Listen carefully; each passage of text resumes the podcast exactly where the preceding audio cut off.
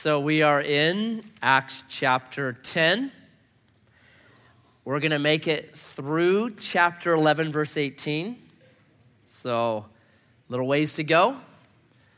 A um, couple months ago, I made a quick run up to Portland. and I didn't leave until Thursday after work at 5. So I went up there, had to pick something up, and turn around and come right back down.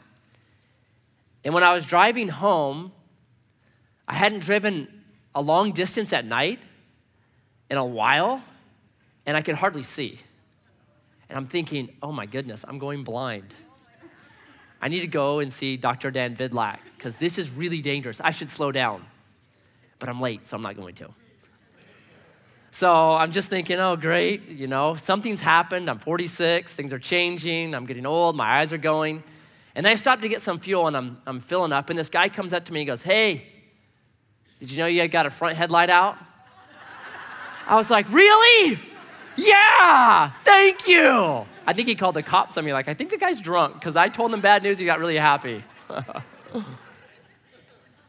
like sometimes we have blind spots that we don't even know are there. And you need somebody else to be like, Did you know that? It's going to happen to Peter. Peter has a blind spot, and he's a mega church pastor. He's the big dude. He introduced the gospel to the world in chapter 2. 3,000 people believe. The church just grows and grows and grows and grows, but he's got a major blind spot. And it's not Dr. Dan Vidlak that's going to help him, it's the great physician. That God Himself is going to say, I, I got to open your eyes to something you've been missing. And I said last week in chapter 9, Luke is doing something. Before Peter gets corrected, Luke is showing this dude is a really dynamic individual. He shares the gospel, people get saved. A guy's lame, he prays for he gets healed. A woman is dead, he prays for her, she gets resurrected. So Luke is setting up like, listen, Peter may have a blind spot, but he's still a stud. He's still brilliant. He's still a great, great man of God. I think it's very important for us to understand that when it comes to ministry. Because our tendency is this is to put certain people up onto pedestals and act like they're something that they're not. Every pedestal is always made of clay. At some point, it's gonna get shaken and it's gonna break, and then you'll look at that man or woman and be like, oh, I'm so disappointed in them. When in reality, it's no, they're human too. They're in process, they're being sanctified, they're moving forward. And, and our job is not to get mad at them and quit. Our job is to realize there's one hero, and it's Jesus. And he's the one that does not have feet of clay, and everyone else does.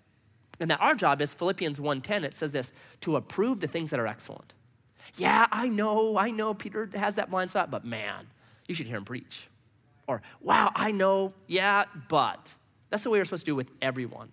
Approve the things that are excellent. And Peter has been given by Jesus, Matthew 16, the keys. And he unlocks the kingdom to the Jews in chapter 2. And he unlocks the kingdom to the Samaritans in chapter 8.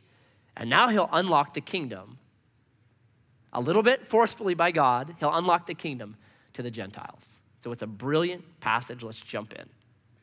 Verse 1. At Caesarea, there was a man named Cornelius, a centurion of what was known as the Italian cohort, a devout man who feared God with all his household, gave alms generously to the people, and prayed continually to God. About the ninth hour of the day, he saw clearly in a vision an angel of God come in and say to him, Cornelius. And he stared at him in terror and said, What is it, Lord? And he said to him, Your prayers and your alms have ascended as a memorial before God. And now send men to Joppa and bring one Simon who's called Peter. He is lodging with one Simon, a tanner, whose house is by the sea. When the angel who spoke to him had departed, he called two of his servants and a devout soldier from among those who attended him, and having related everything to them, he sent them to Joppa. we get kind of the behind the scenes preparation of what makes chapter 10 work. Very often in life, there's a lot of behind the scene preparation that we don't know about that actually makes people successful. So on Friday, I had lunch with one of my daughters, and we are talking about this idea in history, and it's, it's this Do great men make history? Or does history make great men? It's a very debated topic in, with historians. I'm sure you guys are very familiar with it. You probably read about it today. And the idea is do great men bend history to their own will? They have such force of character that they actually make history, they just bend it to their will. Or, rather, does history have certain things that allow a man with his talents or a woman with her abilities to make history because of the opportunity given to them? And people go both sides.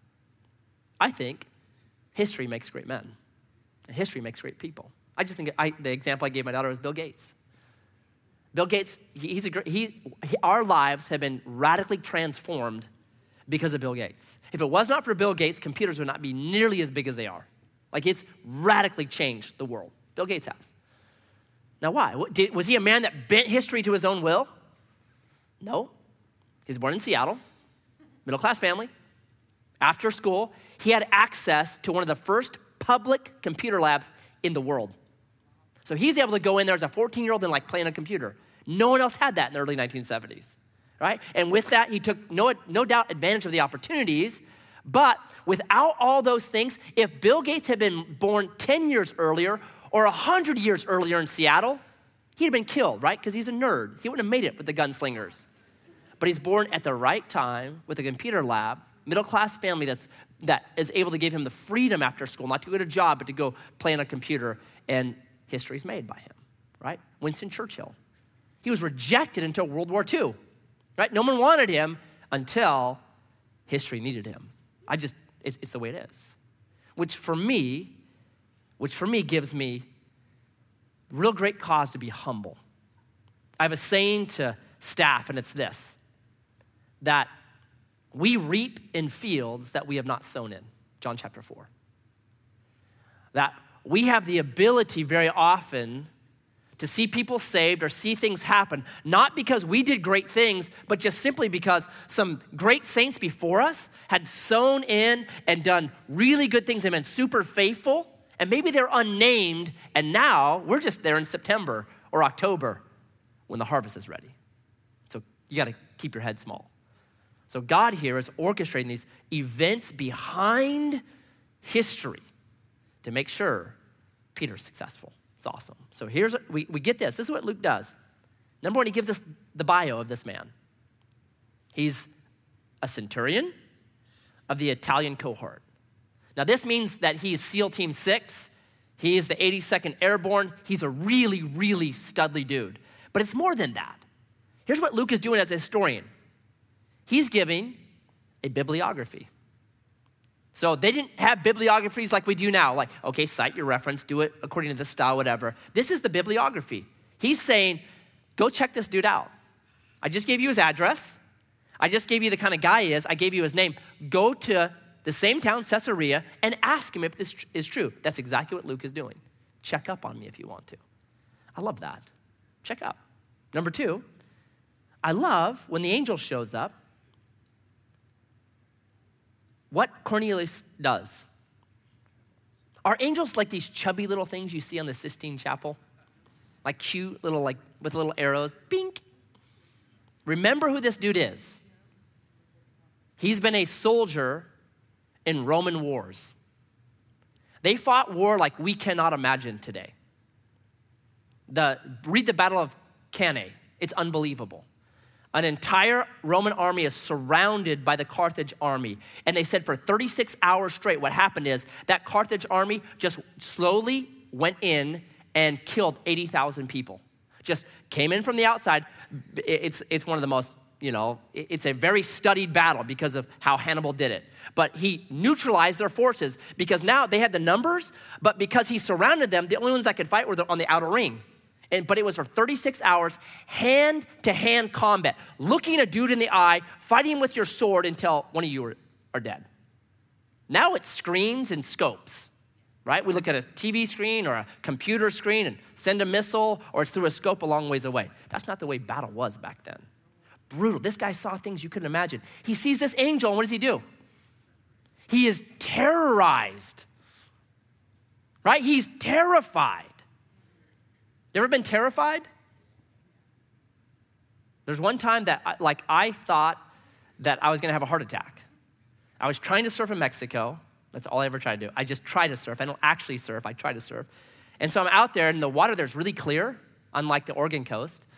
Oregon coast is better to surf in because you can't see, which is better. So I'm out there, and, I'm, and I see this dark shape. It was about 12 feet long, I think, maybe 50 feet long. It was long. It went right underneath me. And I mean, just as my heart leapt, uh, so Jesus has walked on water, Peter walked on water, I walked on water. I just, zing, board up there, I'm done. right? Terror, that's the kind of terror. This guy who had seen multiple battles, hand to hand, eye to eye with the man who wants to kill you. He sees this angel and he's terrorized. Here's the good news they're on our side.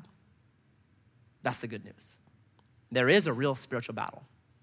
Read Daniel 9, actually, read Daniel 7, 8, 9, and 10. It tells us about that spiritual battle. It's a, there's a real spiritual battle. Praise God, these guys are on our side. Number three, Luke tells us he's a really good guy, right? He prays, fears God, gives generously, leads his household. He's a really good guy, right? So here's what it means to be a God-fearer, and it's gonna come up a couple more times.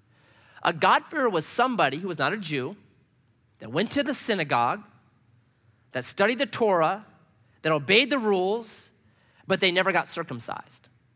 Right? So they'd be like, Cornelius would be in there, he'd be checking it out, he'd be like, hey, I really like this thing. How do I become a member? You gotta be circumcised. You know, I think I'll just be a God-fearer, actually. So he, he that was the line. He's like, mm, I can't do that. Nope, nope. So he's he's right there, and here's what we find out: prayer and generosity matter to God. Your prayers and your generosity, God has remembered them. I've remembered them, I've seen them. So when I start looking at like, what, what does God remember? These two things are huge prayer and generosity. I hope we're a generous, praying congregation and that God remembers them and we see stuff like this happen. Fourthly and lastly, he needs to be converted. The angel does not come and say, Bro, you are a good guy. You're giving, you're praying, you're generous. Hey, that's awesome. Keep it up. You're fine. Just keep on keeping on. You're on the right road. You just keep doing this. Everything's good. Angel doesn't say that, does it? Go get Peter because you need to be converted. You need to be saved. I think good people are harder to convert than bad people. And both good people and bad people hurt society. Do you know that? Bad people hurt society because they're evil and they increase suffering and chaos, right? But then good people, here's what happens to a good person they become self righteous and judgmental. Or they become kind of neurotic because then they feel so much guilt about not being as good as they think they should be. So both of those are bad situations, and both of them, you got to be saved. So this angel, hey, not you're a good guy, keep on going, get saved. And the angel does not share the gospel. Do you notice that? The angel could have very well said, Hey, believe on Jesus Christ. Here's the good news your sins will be forgiven. He says, Send down and get this guy down in Joppa named Peter and bring him back. God has chosen in this time to use people. I don't know why. I think angels would do a much better job of it. But God has said, I'm going to partner with you guys in building my kingdom. In fact, even in chapter 9, when Jesus appears to Saul, knocks him on the ground, sends him into Damascus, he then grabs Ananias and says, You go down there and share the gospel with him and pray for him. And that's when he actually gets saved.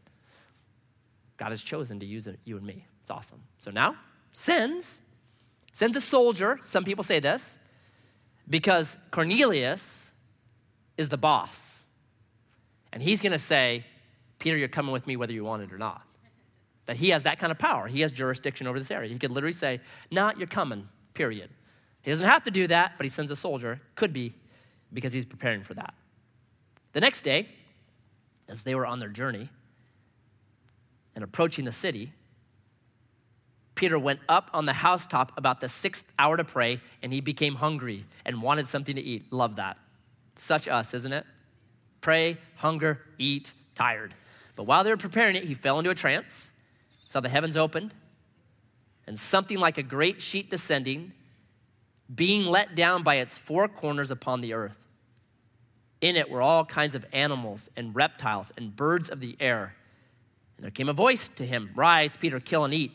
But Peter said, By no means, Lord, for I have never eaten anything that's common or unclean. And the voice came to him again a second time What God has made clean, do not call common. This happened three times. And the thing was taken up at once to heaven. We did this on Sunday, a couple of these things, but it's this flying zoo, right? That just descends this flying zoo. In my mind, I always see a crocodile and a bat on it. Because the law says you can't eat bats. It's probably, has anyone broken that commandment? Look at you guys, saints, saints, commandment keepers, God-fearers, right? I always see those. I think it's because of flannel graph. Remember the flannel graph? Greatest technology ever in, in, in the church, no doubt about it. I just remember like crocodiles, like a little crocodile, and like everything you couldn't eat was on it. So all that comes down. Peter sees it. He's like, hmm. It goes away, and he's, he's unsure did I pass that or fail? God told me to do this. I didn't do it because I thought I'm not supposed to. There's no closure. So it says, verse 17, now Peter was inwardly perplexed at what the vision that he had seen might mean. And behold, the men who were sent by Cornelius, having made inquiry for Simon's house, stood at the gate and called out to ask whether Simon, who was called Peter, was lodging there. While Peter was pondering the vision, the Spirit said to him, Behold, three men are looking for you. Rise and go down and accompany them without hesitation, for I have sent them. And Peter went down to the men and said, I am the one you're looking for. What is the reason for your coming? And they said, Cornelius, a centurion, an upright, God fearing man, who is well spoken of by the whole Jewish nation, was directed by a holy angel to send for you to come to his house and to hear what you have to say. So he invited them in to be his guests. So now, you've got Peter up there going to sleep, having a vision. Right when he wakes up from the vision, there's a knock on the door, and it's God's timing. Know this when stuff like this is happening in your life, and just things are falling into too much order, pay attention. God's doing something. And it's been 10 years really in the making. This has taken 10 years for the door to open, but it's the right time. I think the hardest thing for people to do when it comes to the walk that we are on is to wait, isn't it? We want it and we want it now. But very often, God's working things behind the scenes that we have to allow Him to work out for things to get to the right spot. And if we get jump ahead of God, look out. And I faced this. So I came back from Vanuatu in 1999, December, November of 99. And I was ready to start church. I'm like, I'm ready, let's go. And just trying to do that, uh, get married, um, opportunities don't seem to be there. And then I went and visited a friend out in Saratoga, New York. Rick Cohen, great guy, love him. So we went there, we stayed some time with his family, my family, my two girls, my wife at that time. We're hanging out. He's asking me, What do you want to do? I'm like, I'd like to start a church. Okay. Come back here, keep working. Get a call from him like three months later. He's like, I got an opportunity for you. I'm like, Really? Yeah, a pastor stepping down from a church. It's only like 30 people. It's existed for like 10 years. He's just done with it. And they need a new pastor. And I think I could get you the job if you want it. And I'm just jumping for joy. I'm like, yeah, right on, let's do it. And my wife had told me this. She said, I'll go with you to start a church, but two conditions needs to be close to family, and if we're gonna move somewhere, we need to move somewhere warmer. I'm like, okay. So I said, Rick, where's it at? He said, it's in Burlington, Vermont. Burlington, Vermont, right? I'm like, I'm still pretty excited. And then I told my wife, and I'm crying for joy. She's crying for another reason, right? And I'm like, oh, let's do it, man. Let's do this. You never know. This might be. The, this might be. Come on. And so I'm stoked. Calls me back three days. Three days later. Sorry. An elder of the church stepped up and took it. I'm like, oh man. Now I'm so glad. Praise God. I'm so glad not to live in Burlington, Vermont. Patience. Let God be working the things He needs to work. I even think about like when Edgewater birthed, there was a lot of stuff happening right then. I think, well, it was the right time in hindsight. It was the right time. If we wait for God, very often He has something better for us. And here's what I love Peter has this vision, he's kind of unsure about it, and then it gets confirmed by these three guys coming. If someone tells you they heard from the Lord or they had a vision from the Lord or whatever it is, pray for confirmation. Pray for confirmation. My favorite account of this is in Jeremiah 32. Jeremiah is a prophet. He hears from God, he speaks God's word, right? And then he is told by God, go buy your uncle's field. And Jeremiah's like, that's a bad idea right now because the Babylonians are going to come and they're going to destroy this place. No one's buying land right, right now, God. Everyone's trying to sell land. Are you sure about that? I want you to buy land. What God is actually saying to Jeremiah is this I'm bringing you back. You're going to buy this land because I'm bringing my people back. It's to be a living example of faith that you're coming back. So he's like, oh, I'm not too sure about that. Then his cousin came and is like, is like, hey, buy my dad's property. And it says Jeremiah knew that it was the word of the Lord. Pray for confirmation. If something is stirring in your heart, you've had a vision, your idea, a dream, whatever it is, pray, God, confirm this. Please confirm it. So that happens for Peter. So the next day, he rose and went away with him, and some of the brothers from Joppa accompanied him. And on the following day, they entered Caesarea. Cornelius was expecting them and had called together his relatives and close friends. So he packs out the house. When Peter entered, Cornelius met him and fell down at his feet and worshiped him. But Peter lifted him up, saying, Stand up. I too am a man. And he talked with him and went in and found many persons gathered. And he said to them, You yourselves know how unlawful it is for a Jew to associate with or visit anyone of another nation.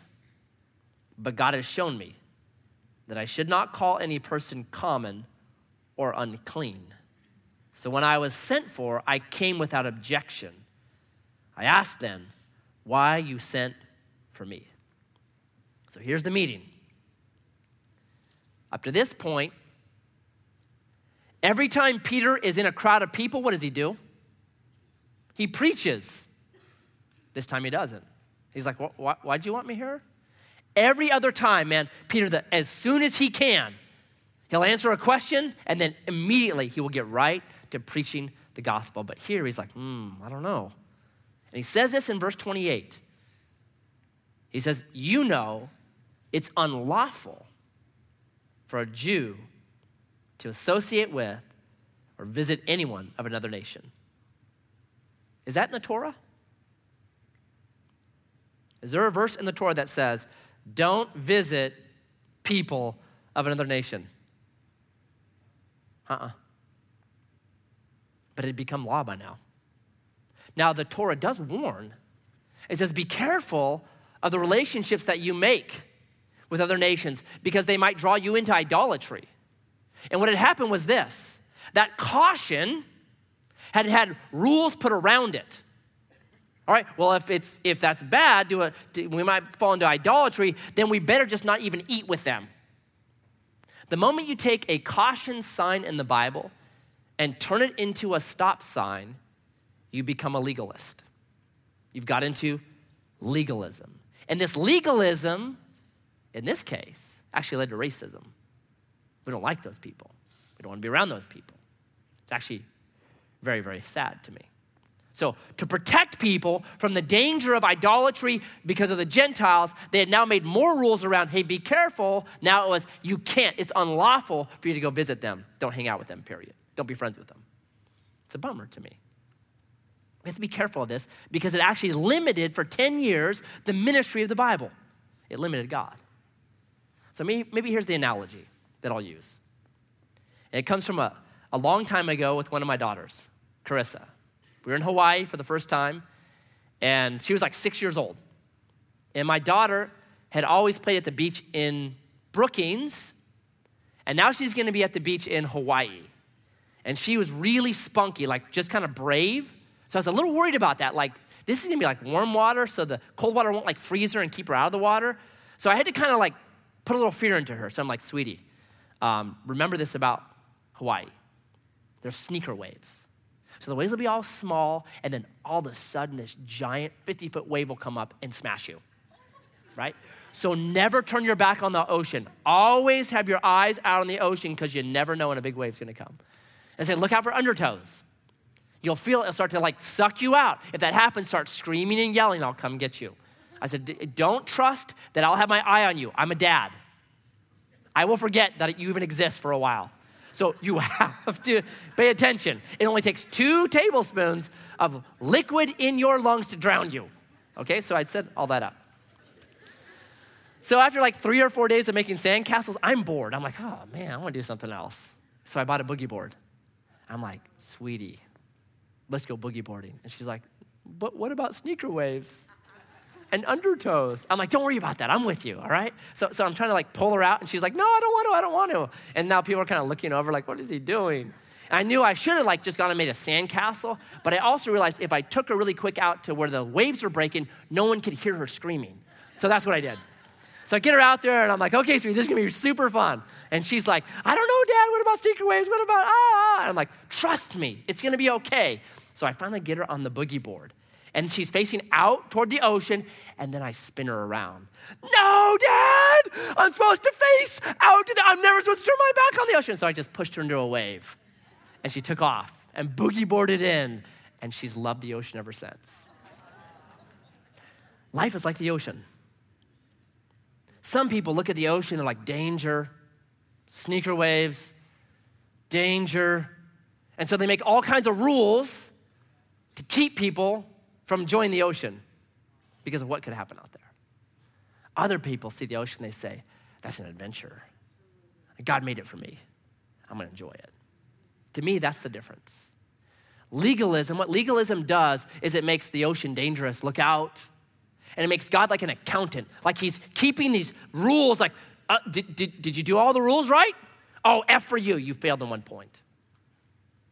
And it's amazing to me how there is still in me from my upbringing, like these little things that still kind of rear their head in my life.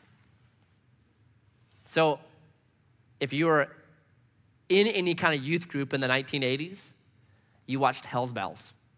Hell's Bells 1, Hell's Bells 2, and Hell's Bells 3. Do you remember those?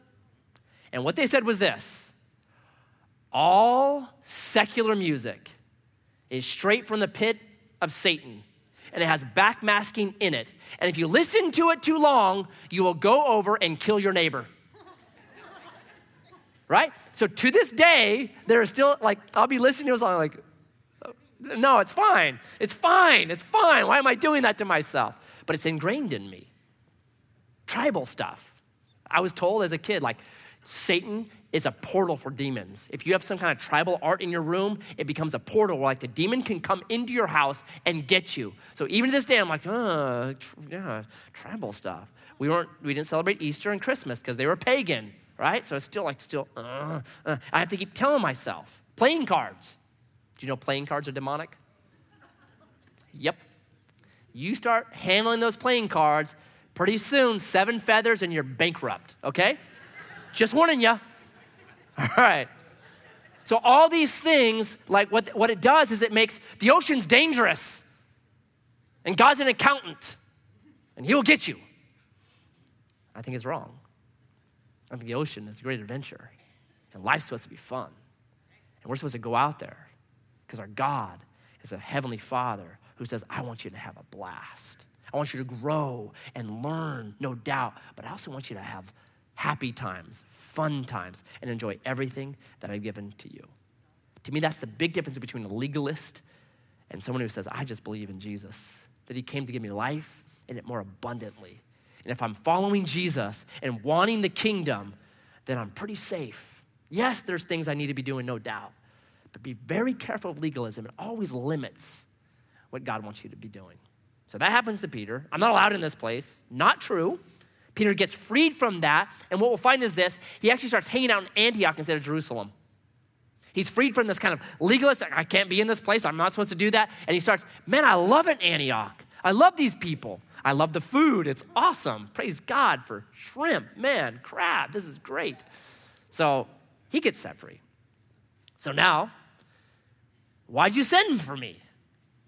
Cornelius said, Four days ago, about this hour, by the way, the hour that the angel shows up, it's 3 p.m., which was an hour of prayer. Most likely, Cornelius, a man who's known for praying, was praying when the angel showed up. Just a little, hmm. When angels show up, well, maybe. I was praying in my house at the ninth hour, and behold, a man stood before me in bright clothing and said, Cornelius, your prayer has been heard, your alms have been remembered before God. Send therefore to Joppa and ask for Simon, who is called Peter. He is lodging in the house of Simon a tanner by the sea. So I sent for you at once, and you've been kind enough to come. Now, therefore, we, all, we are all here in the presence of God to hear all that you have been commanded by the Lord.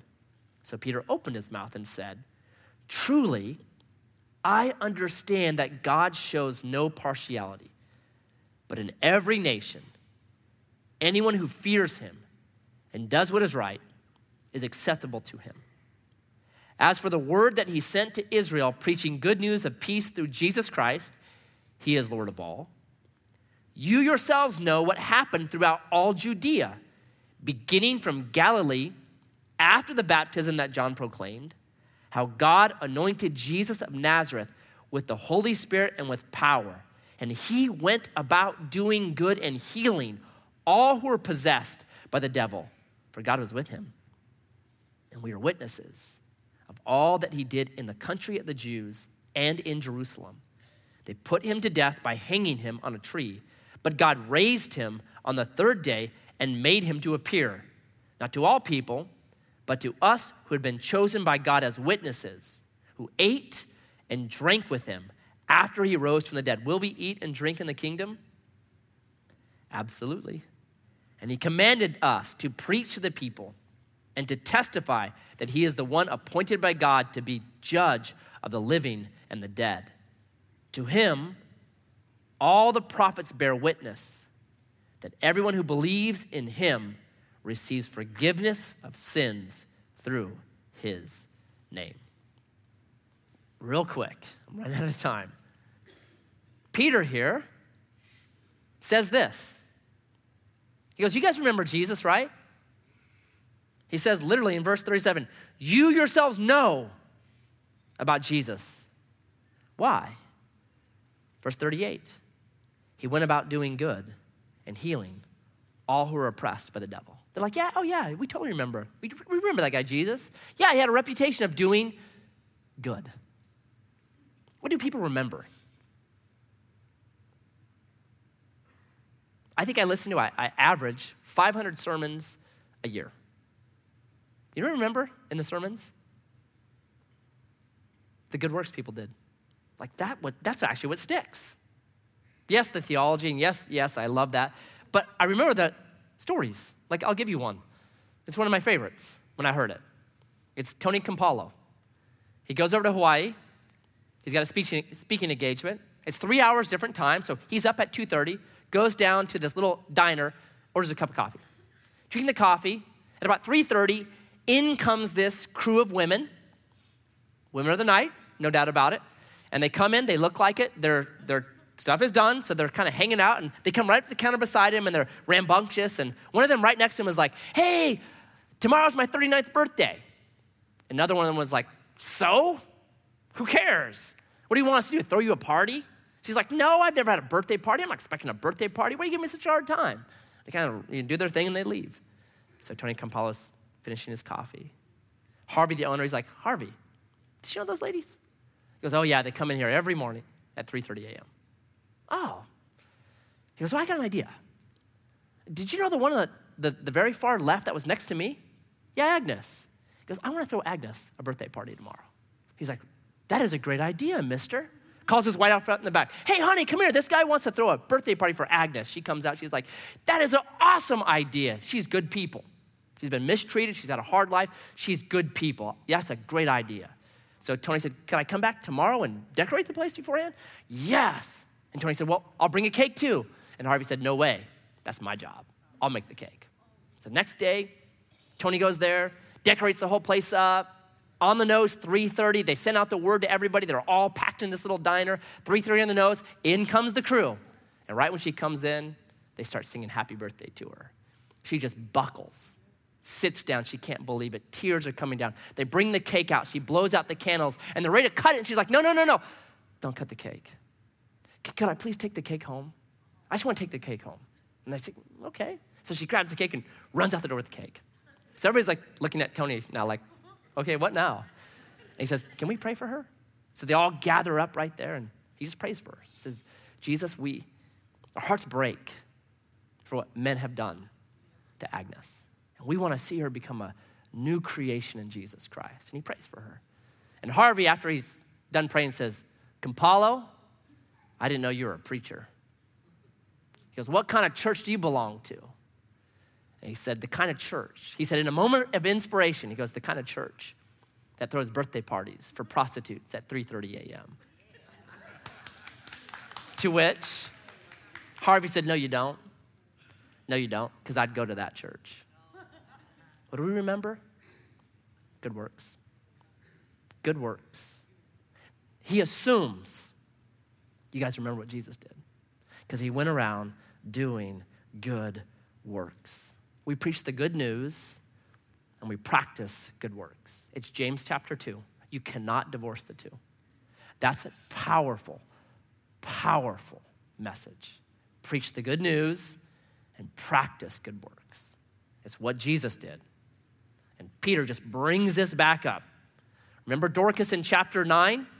They're like, we got to have her back. Was she the preacher? Mm-mm.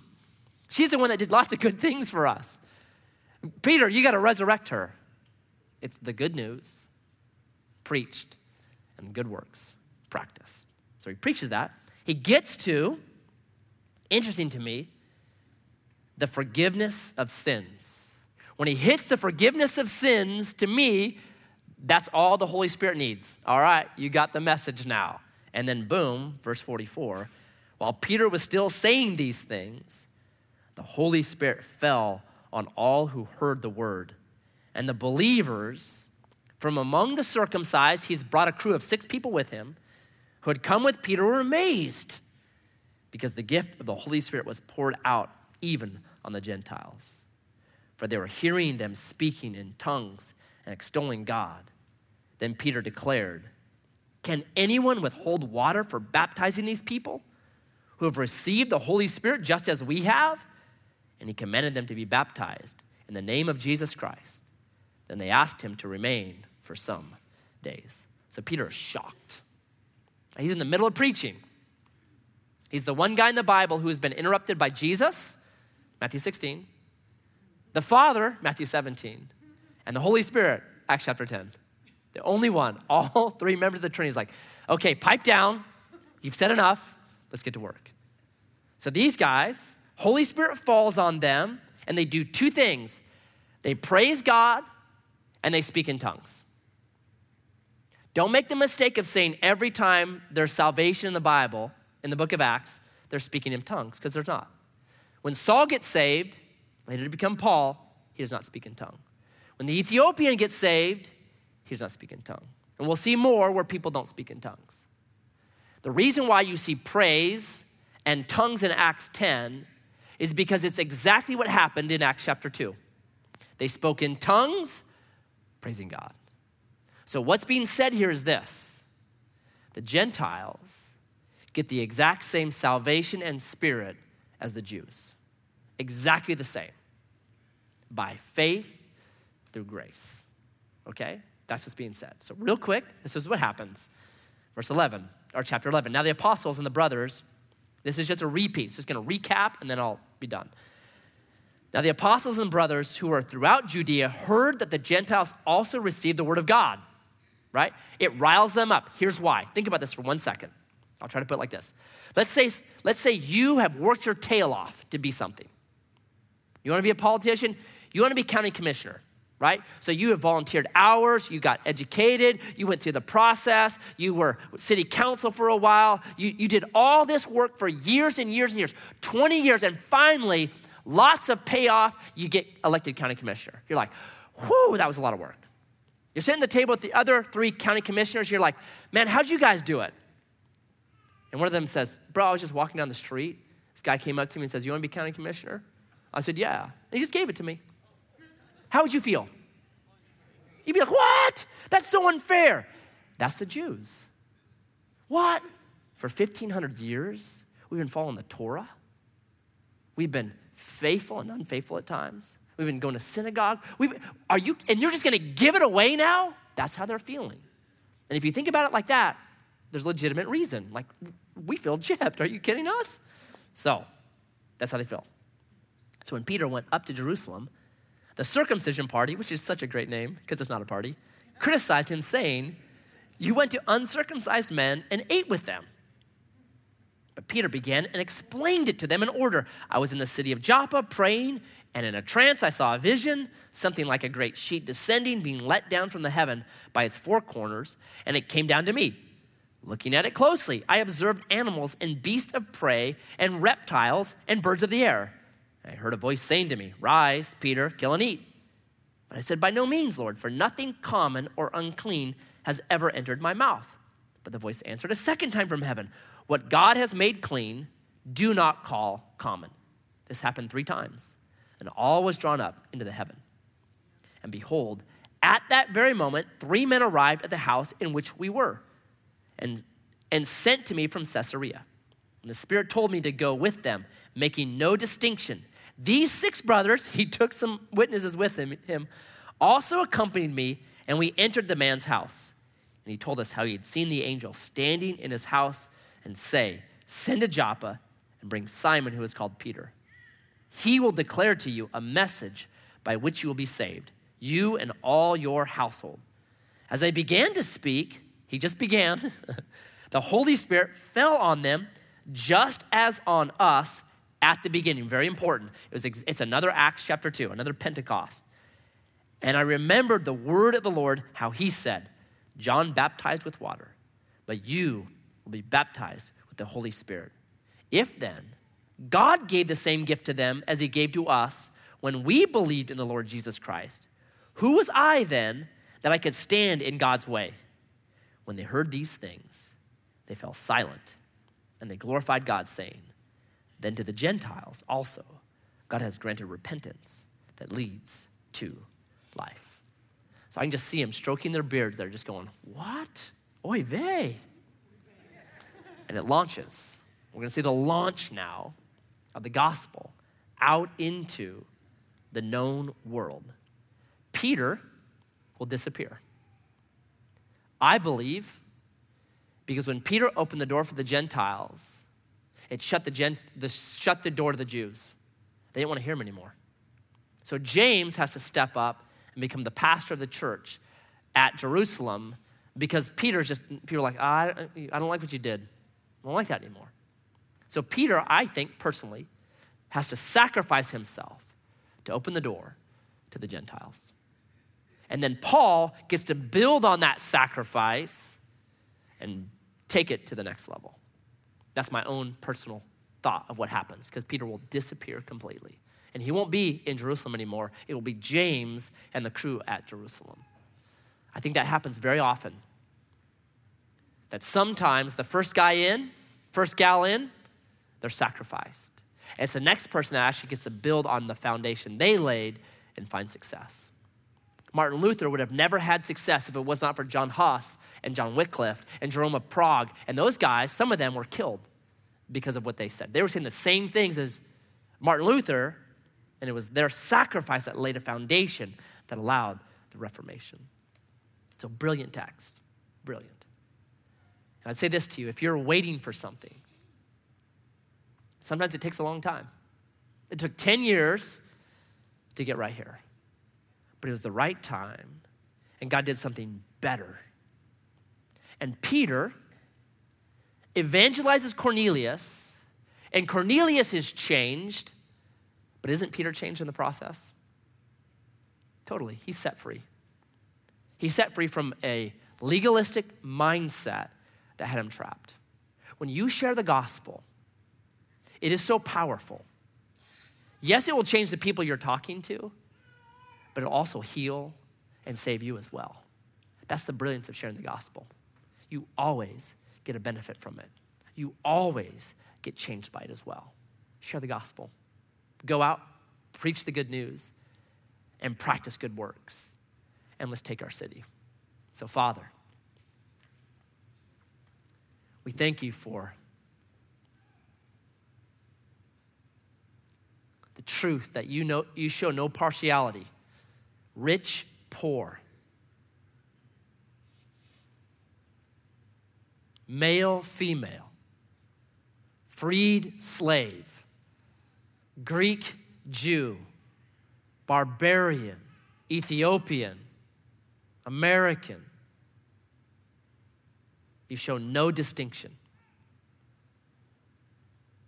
That your desire is to see all people come to salvation. And we get the privilege of being the bearers of that good news, coupled with our good works.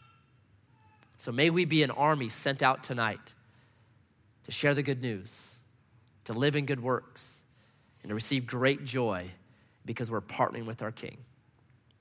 So go with us, we pray. And I ask this in your name. Amen. God bless you guys.